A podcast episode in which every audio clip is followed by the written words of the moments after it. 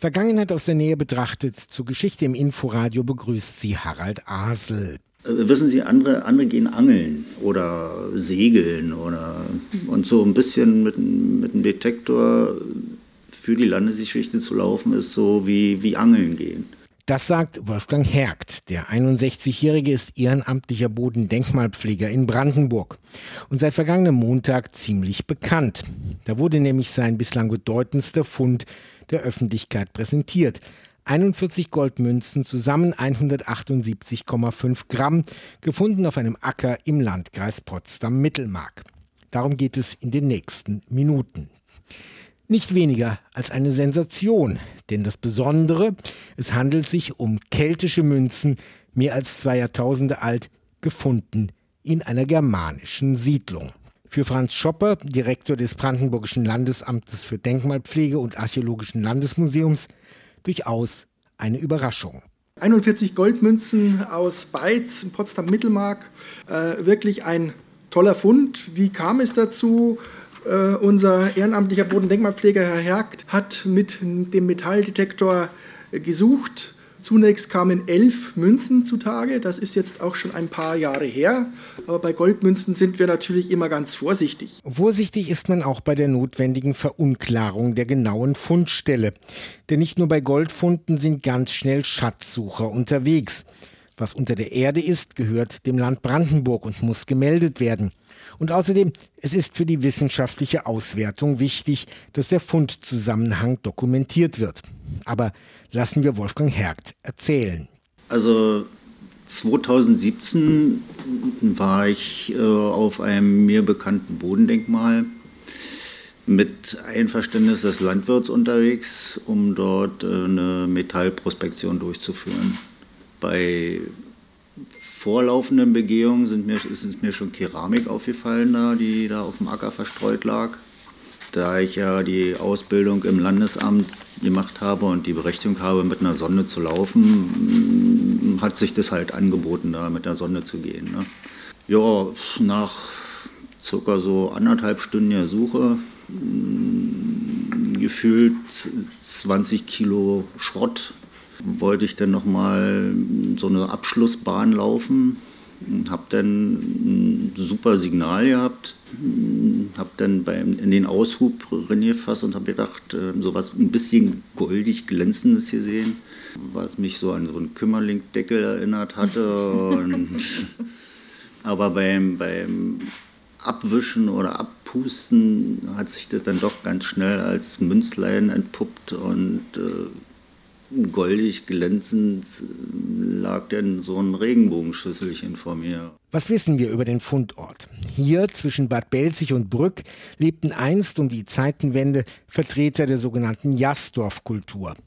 Franz Schopper erklärt den Zusammenhang. Sie kennen vielleicht die Sitte der Archäologen. Äh, wenn Sie die Namen der Völker nicht sicher oder nicht genau kennen, dann kriegen die irgendwelche Namen von irgendwelchen Funden und die Jahrhunderte vor Christus, so ab etwa äh, dem 4., 5. Jahrhundert vor Christus bis um die Zeitenwende, nennt man Jasdorf-Kultur, eine Kultur, auf der sich dann auch die germanische Kulturen der späteren Zeit entwickelt. Eine germanische Siedlung hier am Nordende des Flämings. Der, und der Fundzusammenhang ist natürlich für die archäologische Forschung ganz, ganz wichtig. Die Münzen liegen nicht ein irgendwo, sondern die liegen in einer germanischen Siedlung. Nach weiteren Untersuchungen des Landesamtes, wiederum zusammen mit ehrenamtlichen Helfern, waren es dann am Ende 41 Regenbogenschüsselchen, die an die Oberfläche gelangten. Ganze und geviertelte Münzen. Das ist für den Numismatiker Majanko Pilekic etwas ganz Besonderes. Oben, das ist ein sogenannter Vollstater, also das volle ganze Stück im Schnitt 19 mm, den Durchmesser und 7,28 Gramm. Und die haben dann auch noch Viertelstücke. Selbst das ist schon was Besonderes. Also nicht nur der Auffindungsort, sondern diese Kombination. Normalerweise treten Voll- und Viertelstücke nur einmal, ein, ein weiterer Fund ist mir bekannt, dass sie gemeinsam auftraten. Ansonsten im selben Gebiet und so weiter, aber nicht in einem geschlossenen Fund. Die Münzen sind offensichtlich frisch, also noch nicht umgelaufen, wie die Fachleute sagen, noch nicht als Zahlungsmittel benutzt. Sie sind zwar geprägt worden, haben aber keine Bilder. Dennoch kann der Numismatiker an der Oberfläche weitere Erkenntnisse gewinnen. Sehen Sie hier Strukturen, die nicht bewusst in den Stempel eingraviert oder einpunziert wurden, sondern da die äh, Prägestempel aus Eisen sind, lagen sie vielleicht mal irgendwo eine Weile rum und es hat sich Rost gebildet. Und da ich irgendwann gemerkt habe, dass ich da auch wieder ähm, sich wiederholende Strukturen sehe, habe ich gemerkt, oh, diese Münzen sind tatsächlich alle aus einem Stempel geprägt. Das heißt, diese Münzen kommen sehr wahrscheinlich aus einer Werkstatt und wurden zur gleichen Zeit geprägt. Ein Goldfund in Brandenburg. Aber wie kommt er dahin? Kelten gab es hier doch gar nicht in dieser Zeit vor 2000 Jahren. Franz Schopper. Der nächste direktere keltisch-germanische Austauschraum würde sich in Südthüringen befinden, wo wir keltische Fibeln, aber germanische Gefäße haben und so, also ähm, richtig engen Austauschraum. Austausch ist immer denkbar entweder über Zwischenstationen, also wenn ich an die lateinzeitlichen Schwerter denke, kann ich natürlich mir denken, die sind dann immer wieder weiter verhandelt worden. Sie können natürlich aber auch entweder direkt mitgebracht worden sein, weil man eben aktiv geworden ist äh, als Händler oder in kriegerischen Konflikten oder wie auch immer. Also Menschen sind neugierig und wandern äh, durch die Gegend. Bei diesen Goldmünzen äh, scheint ja also ein Zwischenhandel eher nicht die Rolle zu spielen, sondern direkt von der Münze äh, die rollen in die Tasche. Man nennt das auch einen Börsenfund und solche Börsenfunde sind also wirklich sehr, sehr selten. Hier wird jemand relativ direkt aus dem keltischen äh, Raum zu uns gekommen sein, entweder zurückgekommen oder aus dem keltischen Raum hierher gekommen und hat dieses durchaus sehr prestigeträchtigen äh, Goldmünzen mitgebracht. Kelten gab es in vielen Teilen Europas bis nach Kleinasien, aber vor allem in Gallien im süddeutschen Raum und in Böhmen. Die glatten Regenbogenschüsselchen, die in Brandenburg gefunden wurden, sind in Südwestdeutschland häufiger aufgetreten. Wie kam Wolfgang Hergt, der ehrenamtliche Bodendenkmalpfleger, überhaupt darauf, gerade bei Beiz zu suchen? Ich bin auf die Fläche gekommen, weil das erstmal liegt es am Bauhuter Urstromtal, günstig gelegen. Spezifisch äh, sind ja bestimmte Geländeerhebungen, wenn da mal Wasser war, wurde da in frühen Zeiten ja auch gerne mal gesiedelt.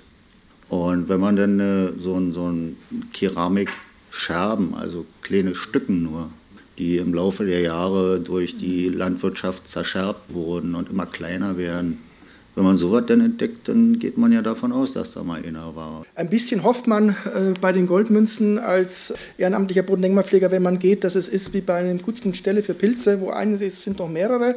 Herr Hergt hat gesagt, er ist noch mal eine Stunde drüber gegangen, aber wir wissen natürlich, dass auch mit einmaligen oder mehrmaligen Begehen dann nicht der gesamte Fundkomplex da ist. Zur Siedlung. Es ist eine Siedlung äh, mit Speichergruben, mit unfizierter Keramik aus der Zeit, also die Chronologie passt gut dazu liegen jetzt nicht zufällig an dieser Stelle. Wir haben aber jetzt keine Hinweise, dass wir sagen, das ist eine besonders reiche Siedlung und also ein Handelsstandort mit allem Möglichen. Es, das, was wir als Siedlungsbild haben, unterscheidet sich erstmal nicht von anderen Siedlungen der Jahrstaff-Kultur des ersten Jahrhunderts vor Christus. Bei der Pressekonferenz am vergangenen Montag zur Präsentation der Goldmünzen war auch die brandenburgische Kulturministerin Manja Schüle anwesend. Ihr war es wichtig zu betonen, dass wenn es um Goldfunde geht, wir ganz oft die Vorstellung davon haben, dass es irgendwelche Glücksritter sind oder Schatzrucher, im schlimmsten Falle sogar Grabräuber. Das sind keine unqualifizierten oder gar illegalen Schatzsucher. Das sind auch keine Hobbyarchäologen, sondern sie machen eine wirklich wichtige Arbeit. Das was mir aus den Gesprächen mit Bodendenkmalpflegern berichtet worden ist, dass das Größte, was ich machen könnte, eben für eine personelle Unterstützung zu sorgen, dass die Bodendenkmalpfleger eben nicht ein Jahr oder anderthalb Jahre auf ihre Lehrgänge warten müssen, dass sie auch einen Ansprechpartner im Landesamt haben, den sie auch regelmäßig anrufen und kontaktieren können. Und das habe ich mir zu eigen gemacht und habe gesagt, ja, den Bedarf erkenne ich und ich erkenne ihn auch an und deshalb werde ich da um eine zusätzliche Stelle streiten. Und was sind die 41 Goldmünzen jetzt eigentlich wert? Franz Schopper und Majanko Pilekic sind vorsichtig. Also da erwischen Sie uns tatsächlich in dem Fall auf einem ganz, ganz schwierigen Punkt. Bei anderen, bei den jüngeren Münzschätzen, da funktioniert das dann teilweise. Dann kann man sagen, gibt es irgendwelche Verträge, drei Ochsen kosten so und so viel. Und dann kann man das, das hochrechnen. Ich habe mich mit Herrn Pelekic vorher nochmal unterhalten. Gerade in der Zeit, selbst in der antiken Welt, ist es sehr schwierig, da irgendwas festzulegen. Also ich kann es nicht. Ich weiß nicht, ob Herr Pelikic sich äh, so weit vorwagt und sagt, ein Goldstater, das wäre schon XY. Ähm, nein, also die Frage an sich ist schon die Frage ein bisschen schwierig. Diese Münzen erfüllen teilweise auch eine soziale Funktion. Das ist, da hängt viel Prestige dahinter. Es kam schon auf den eigenen Status an, was man damit vielleicht wem hätte übertragen können. Das heißt also wirklich zu sagen, eine dieser Münze hätte man das, jenes oder mit diesem ganzen Hort hätte man das, jenes bekommen, ist tatsächlich seriös absolut nicht beantwortbar. Der absolute Wert ist tatsächlich hier äh, die Fundsituation, die Zusammengehörigkeit, die Prägefrischen nicht umgelaufen in einer germanischen Siedlung, äh, hunderte von Kilometern weg. Das ist, das ist einfach unbezahlbar. Dagegen der reine Goldwert aktuell rund 6.340 Euro. Weitere Forschungen werden nötig sein, etwa im Mannheimer Zentrum für Archäometrie. Dort lässt sich die regionale Herkunft des Metalls herausfinden. So hatten Wissenschaftler einst in dem zur Uni Heidelberg gehörenden Institut auch die Echtheit der Himmelsscheibe von Nebra nachgewiesen. Da ist also die Sensation Keltengold in germanischer Siedlung in Brandenburg. Und dadurch entstehen neue Fragen. Welche Handelsverbindungen gab es? Gab es vielleicht Bevölkerungstransfer, friedlich oder aggressiv? Aber eine solche Sensation zeigt auch die Bedeutung der 50.000 archäologischen Fundplätze und fast 12.000 Bodendenkmale im Land Brandenburg, die nicht zuletzt durch die intensive, verschiedenartige Landnutzung tangiert werden. Und wir erkennen die Rolle all jener, die viel Freizeit investieren, um zur weiteren Erhellung der Landesgeschichte beizutragen. Und dies tun, ohne Finderlohn dafür zu bekommen, wie Wolfgang Hergt. Neben öffentlicher Anerkennung könnte er sich allerdings auch etwas anderes vorstellen. Was toll wäre für die Ehrenamtlichen, wäre vielleicht mal so eine kleine Aufwandsentschädigung, weil wir legen ja mit unseren Privat-PKWs etliche Kilometer auch zurück. Das ist ja nicht nur alles im Umfeld und so. Also da könnte man eventuell mal drüber nachdenken. Bei der Pressekonferenz zur Vorstellung des Münzfundes aus Beitz im Landkreis Potsdam-Mittelmark nutzte Kulturministerin Manja Schüle, SPD, die Gelegenheit, den Bogen aus der Zeit keltisch-germanischer Kontakte in die Gegenwart zu schlagen. Wir diskutieren in einer, wie ich finde, sehr auf aufgewühlten, aufgeheizten, polarisierten nahezu Gesellschaft über Themen wie Globalisierung, Migration, aber vor allen Dingen auch kulturellen Austausch. Und in dieser so ausgesprochen angespannten Situation, in der sich unsere Gesellschaft, aber nicht nur unsere Gesellschaft befindet, finden wir das wichtigste Handelsgut einer alten Zivilisation in einer Region, wo man es überhaupt nicht vermuten würde.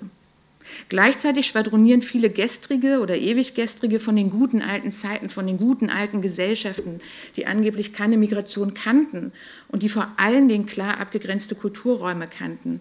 Es sind aber Funde wie diese, mögen sie nun aus Gold sein oder aus Silber sein oder auch aus Kupfer sein, es sind genau diese Funde, die zeigen, dass das Gegenteil richtig ist.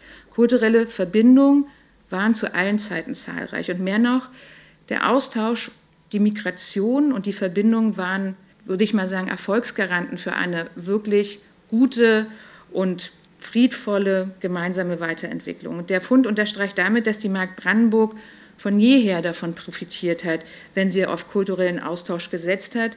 Im Frühjahr werden die Funde in einer Ausstellung im Archäologischen Landesmuseum in Brandenburg an der Havel gezeigt werden. Wer so lange nicht warten kann, das Internet hält genügend Bilder parat. Bleibt die Frage, warum heißen diese Münzen Regenbogenschüsselchen? Schüsselchen ist klar, weil sie konkav geprägt sind, aber Regenbogen? Noch einmal der Numismatiker Majanko Pilikic. Ja, es kommt wahrscheinlich aus dem Volksglauben. Ja, also dass da, wo der Regenbogen den, die Erde berührte, da wurden diese Regenbogenschüsselchen gefunden. Bauern haben sich wohl erzählt, also so nach dem Regen, es glänzte auf dem Boden auf dem Acker und da haben sie diese schönen Münzen gefunden und dadurch kam dann nach und nach dieser Name, es waren nicht nur Schüsselchen, irgendwann Regenbogenschüsselchen, es waren Glücksbringer, es waren sowas wie teilweise auch Sterntaler genannt, glaube ich. denen wurde dann auch noch ganz viel nachgesagt, also heilende Kräfte bei gewissen Krankheiten und jeder, also wenn man so eine Münze im Haus aufbewahrte, dann sollte einem eigentlich nur Glückliches und Gutes geschehen. Der größte Keltengoldfund in Brandenburg präsentiert vergangenen Montag in Potsdam. Und damit genug für heute. Halt, noch wenige Hinweise. Kommenden Sonnabend am ersten Weihnachtsfeiertag und auch am Sonnabend 1. Januar wird es keine Geschichtssendung geben. Aber auf unserer Wiederholungsposition Montagabend 27. Dezember erwartet sie ein besonderer Zusammenschnitt aus alten Neujahrsansprachen der Bundeskanzler und der Bundeskanzlerin von Anfang der 70er Jahre ab. Und am ersten Weihnachtsfeiertag können Sie den ganzen Tag Folgen unserer beliebten Reihe Berlin Schicksalsjahre einer Stadt hören. Die in diesem Sommer neu produzierten Folgen 1945 bis 60, also vier mal vier Jahre vom Kriegsende bis zum Mauerbau.